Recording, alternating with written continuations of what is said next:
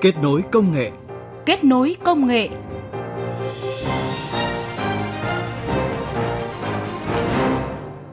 Các biên tập viên Đỗ Minh và Mai Hạnh kính chào quý vị và các bạn. Mời quý vị và các bạn cùng đến với những nội dung chính sẽ có trong chương trình Kết nối công nghệ hôm nay. Mục bàn tròn công nghệ là nội dung chuyển đổi số trong doanh nghiệp vừa và nhỏ, thách thức trong đảm bảo an toàn thông tin và hợp tác số. Cuối chương trình là thông tin thú vị về phao thông minh, lắng nghe đại dương giúp bảo vệ cá voi.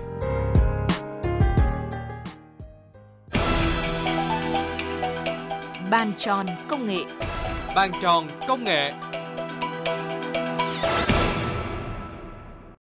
Thưa quý vị và các bạn, trong đại dịch COVID-19 đã có 90% doanh nghiệp nhỏ và vừa chịu ảnh hưởng tiêu cực do không tiếp cận được thị trường. Thậm chí số lượng doanh nghiệp thành lập mới trong giai đoạn giãn cách đã giảm 15% so với cùng kỳ các năm trước. Tuy nhiên, trong bối cảnh đó, thương mại điện tử ở nước ta vẫn giữ tốc độ tăng trưởng ổn định ở mức 16%. Đặc biệt trong năm 2021, tỷ trọng doanh thu bán lẻ thương mại điện tử trong tổng mức bán lẻ hàng hóa và dịch vụ tiêu dùng cả nước đạt 7%, tăng 27% so với cùng kỳ năm 2020. Những con số đó đã cho thấy sự nỗ lực không nhỏ của nhiều doanh nghiệp nhỏ và vừa, nhất là những hộ kinh doanh cá thể, khi ứng dụng công nghệ để vượt qua những khó khăn như đứt gãy các chuỗi cung ứng toàn cầu, bị giãn cách xã hội, không tiếp cận được với thị trường tiêu thụ sản phẩm. Đã có rất nhiều người sử dụng các tiện ích từ việc livestream, bán hàng trên các mạng xã hội để có thể tiếp cận với đông đảo khách hàng ở khắp mọi miền Tổ quốc. Xin chào cả nhà.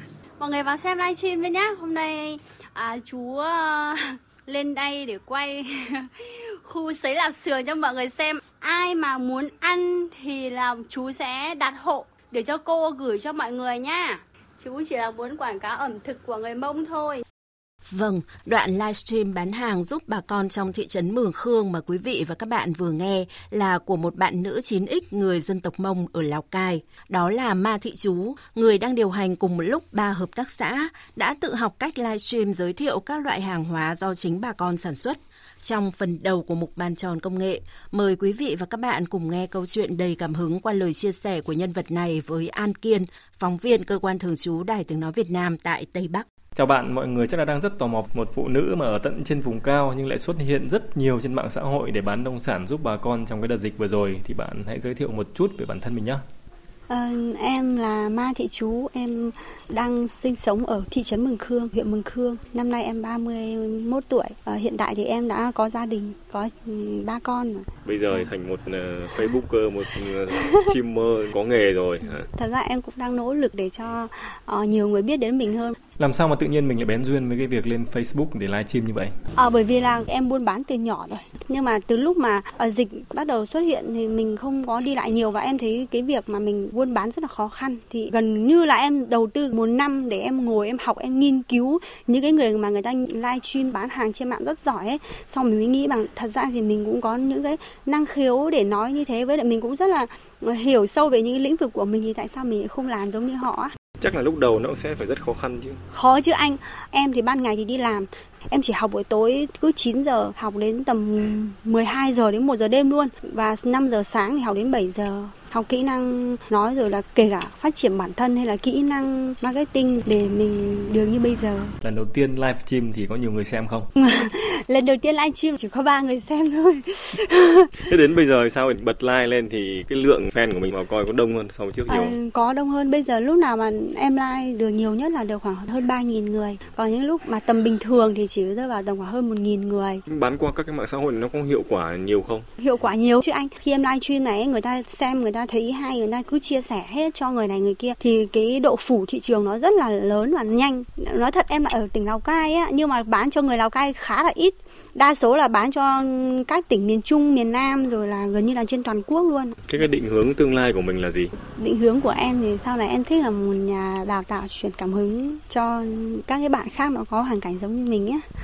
Với lại mình cũng thích là có một cái sản phẩm riêng gì đấy là thương hiệu của mình để nó liên quan đến cái bản sắc của mình với quê hương của mình. Nhưng mà em bây giờ thì cũng chưa đủ khả năng để làm được điều đấy thì cũng rất là cố gắng để trao dồi học hỏi từng ngày luôn. Hy vọng là cái mong muốn của chú sẽ sớm thành hiện thực. Cũng chúc bạn thật là nhiều sức khỏe và thành công.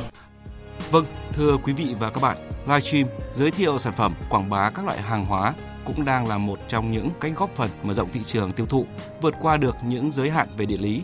Đặc biệt, việc đưa các sản phẩm hàng hóa lên các trang thương mại điện tử, các kênh bán hàng trực tuyến cũng chính là một trong nhiều cách góp phần thúc đẩy quá trình chuyển đổi số trong các doanh nghiệp nhỏ và vừa, các hộ kinh doanh cá thể.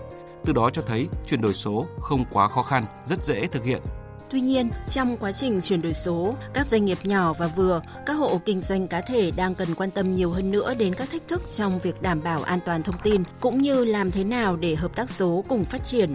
Đây là nội dung trong phần tiếp theo của mục bàn tròn công nghệ hôm nay. Trong suốt 2 năm đại dịch COVID-19, các doanh nghiệp nhỏ và vừa ở nước ta đã bị ảnh hưởng tiêu cực. Số lượng doanh nghiệp thành lập mới giảm 15% mỗi năm, khoảng 50% trong số hơn 800.000 doanh nghiệp nhỏ và vừa bị sụt giảm doanh thu. 24% doanh nghiệp nhỏ và vừa tạm ngừng hoạt động vì không thể tiếp cận được thị trường, nhất là trong giai đoạn giãn cách xã hội. Tỷ lệ doanh nghiệp chuyển đổi số đã tăng lên trong năm 2021, chiếm khoảng 15% tổng số doanh nghiệp trên cả nước. Chuyển đổi số vẫn được coi là xu hướng tất yếu với các doanh nghiệp, nhất là từ năm 2020, năm khởi động chuyển đổi số quốc gia. Đến nay đã có hàng trăm sản phẩm số Make in Việt Nam đóng góp quan trọng vào công cuộc chuyển đổi số của các cơ quan, tổ chức, doanh nghiệp và người dân – dù ở vùng sâu, vùng xa, nông dân vẫn có thể bán nông sản trên các trang thương mại điện tử, như chia sẻ của chị Đinh Tuyết Nhung, giám đốc hợp tác xã Nhung Lũy ở xã Yên Dương, huyện Ba Bể, tỉnh Bắc Cạn. Hợp tác xã cũng đã thay đổi một số các cái chiến lược kinh doanh cũng như là liên kết sản xuất, thay đổi phương pháp của mình. Thì thay từ đang bán được cái kênh truyền thống thì có đưa các sản phẩm thông qua tiếp cận được khách hàng qua hệ thống à, sàn thương mại điện tử cũng như là bán trên hệ thống website cũng như là trang web của hợp tác xã. Khảo sát về nhu cầu chuyển đổi số của doanh nghiệp Việt Nam cho thấy 47% doanh nghiệp nhỏ và vừa coi chuyển đổi số là nhu cầu cấp thiết và vẫn cần được hỗ trợ nhiều hơn nữa các nền tảng công nghệ theo từng lĩnh vực như quản trị doanh nghiệp, nghiệp vụ, an toàn, an ninh mạng vân vân.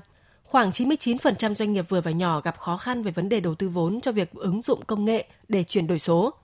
Chưa kể tấn công mạng, nhất là tấn công có chủ đích APT, đang đứng đầu danh sách các mối đe dọa đối với các tổ chức và doanh nghiệp. Đại tá Vũ Duy Thăng, trưởng phòng phân tích mã độc, Viện 10, Bộ Tư lệnh 86 nêu rõ. Hình thức tấn công APT này là chủ yếu là thông qua người dùng.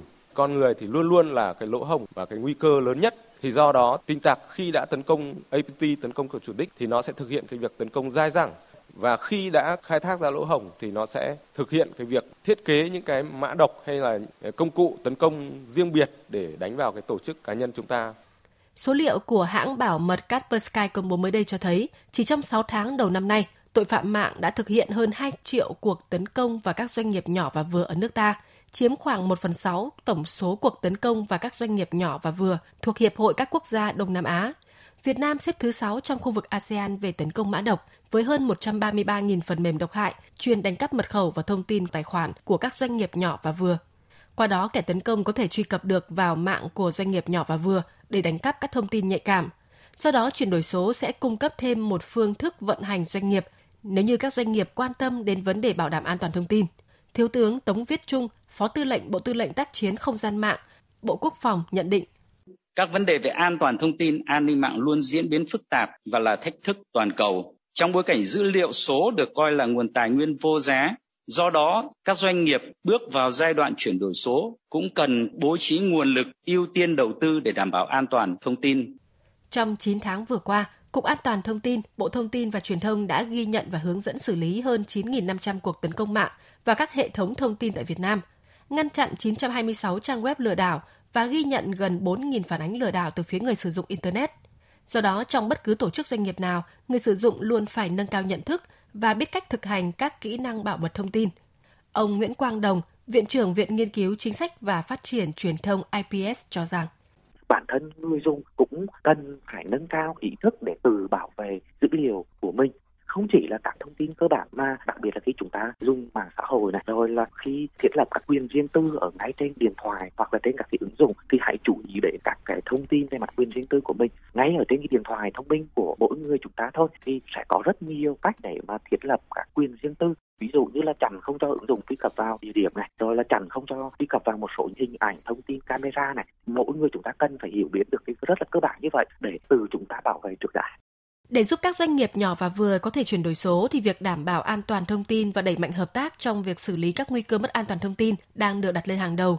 Mới đây tại diễn đàn hợp tác quản trị an ninh phi truyền thống khu vực ASEAN, các chuyên gia, các nhà khoa học đều nhận định an ninh phi truyền thống đang là thách thức đối với các quốc gia khu vực ASEAN, đặc biệt là vấn đề an ninh mạng. Khu vực ASEAN là nền kinh tế lớn thứ năm trên thế giới, là thị trường lớn thứ ba toàn cầu với hơn 650 triệu dân, đông dân thứ ba trên thế giới, thì các mối đe dọa về an ninh phi truyền thống đang ngày càng hiện hữu và gia tăng trong khu vực. Trong đó là các vấn đề liên quan tới khủng bố, tội phạm xuyên quốc gia, an ninh kinh tế, an ninh mạng vân vân. Đáng lo ngại và khó xử lý nhất là loại hình tội phạm xuyên quốc gia hoạt động trên không gian mạng như nhận định của Phó giáo sư tiến sĩ Trịnh Tiến Việt, Phó hiệu trưởng Trường Đại học Luật, Đại học Quốc gia Hà Nội an ninh phi truyền thống, đặc biệt là thể hiện trong nghị quyết đại hội ờ, đại biểu toàn quốc lần thứ 13 của Đảng đã chỉ ra được những mối ờ, đe dọa, những cái thách thức và những vấn đề ờ, chủ đề toàn cầu. Nó đặt ra rất nhiều các cái vấn đề. Đó là nhóm những cái vấn đề hiện tượng tự nhiên, nhóm những vấn đề hiện tượng xã hội và vấn đề thứ ba là nhóm liên quan đến tội phạm có tổ chức xuyên quốc gia. Thế thì ờ, đòi hỏi phải có cái giải pháp trên cả phương diện cơ sở pháp lý cả thực tiễn thi hành để đấu tranh có hiệu quả. Trong đó có vấn đề hiệu lực của pháp luật hình sự trên không gian mạng, vấn đề biên giới mềm không gian ảo. Nhận diện các thách thức trong vấn đề an ninh phi truyền thống, các quốc gia ASEAN đang cần thiết lập thêm nhiều cơ chế hợp tác, tăng cường đoàn kết và hợp tác với các đối tác vì các mục tiêu chung trong khu vực. Phó giáo sư tiến sĩ Hoàng Đình Phi, hiệu trưởng trường quản trị và kinh doanh, trường Đại học Quốc gia Hà Nội Phó Viện trưởng Viện An ninh Phi truyền thống cho biết. Chúng ta luôn mong muốn giới học giả, các nhà khoa học ASEAN và quốc tế tiếp tục đẩy mạnh hợp tác trong lĩnh vực nghiên cứu, đào tạo và tư vấn chính sách và quản trị an ninh phi truyền thống. Rất nhiều lĩnh vực ASEAN cần phải tăng cường các biện pháp hay các giải pháp mang tính tập thể, trong đó có vấn đề lớn như khủng bố, tội phạm xuyên quốc gia, an ninh kinh tế, an ninh tài chính, an ninh mạng và rất nhiều vấn đề an ninh khác. Có thể thấy an ninh phi truyền thống, đặc biệt là vấn đề an ninh mạng, an toàn thông tin đang là những thách thức đòi hỏi các quốc gia thuộc Hiệp hội các quốc gia Đông Nam Á cần quan tâm cùng hợp tác để xử lý. Trong đó các tổ chức doanh nghiệp nhỏ và vừa trong xu thế chuyển đổi số cũng cần phải đầu tư nhiều hơn nữa cho vấn đề quản trị an ninh mạng, luôn nâng cao cảnh giác trước các loại hình tội phạm an ninh mạng có tổ chức xuyên quốc gia. Kết nối công nghệ vươn tầm thế giới. Kết nối công nghệ vươn tầm thế giới.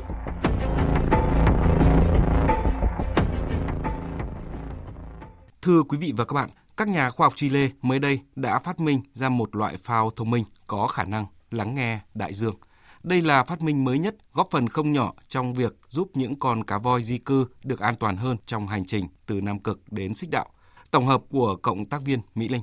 Sáng kiến này là kết quả của gần một thập kỷ nghiên cứu và phát triển của Bluebot Initiative, được hỗ trợ bởi Bộ Môi trường Chile. Sáng kiến thuyền xanh với chiếc phao thông minh đầu tiên đã được lắp đặt ở vịnh Cocovado, cách thủ đô Santiago khoảng 1.100 km về phía nam. Khu vực này thường có rất nhiều sinh vật biển và có một số lượng lớn cá voi xanh, cá voi lưng gù sinh sống. Ông Michel Andre, giám đốc sinh học tại Đại học Kỹ thuật Catalonia cho biết. Công cụ này giúp củng cố khả năng có thể lắng nghe và hiểu được thông điệp của biển cả. Chúng tôi có thể giải mã các nguồn âm thanh khác nhau trong nước, kết hợp chúng thành một bố cục âm thanh nhất quán, cảnh báo về những tác động tiêu cực của con người hoặc biến đổi khí hậu. Vịnh Cocovado có lưu lượng giao thông biển dày đặc, gây ô nhiễm âm thanh và tiếng ồn, đe dọa tới các loài động vật có vú vốn nhờ vào âm thanh để săn mồi và điều hướng đường đi. Chiếc phao công nghệ này sử dụng các cảm biến hải dương học và phần mềm nghe hiểu môi trường đại dương sâu được hỗ trợ bởi trí tuệ nhân tạo để xác định chủng loài và vị trí của cá voi trong thời gian thực, từ đó cảnh báo các tàu thuyền xung quanh để họ có thể giảm tiếng ồn và tránh va chạm. Tổ chức Bền vững Thế giới ước tính có 18.000 đến 25.000 con cá voi chết mỗi năm vì va chạm với tàu thuyền hoặc do thay đổi khí hậu đột ngột. Phát minh mới không chỉ giúp bảo vệ cá voi trước nguy cơ tuyệt chủng, mà còn hỗ trợ kiểm tra sức khỏe của đại dương bằng cách theo dõi nồng độ oxy, nhiệt độ và các tiêu chí khác. Thông tin thú vị về phao thông minh có thể lắng nghe tiếng đại dương đã kết thúc chương trình kết nối công nghệ hôm nay. Các biên tập viên Mai Hạnh và Đỗ Minh xin tạm biệt và hẹn gặp lại quý vị và các bạn trong những chương trình sau.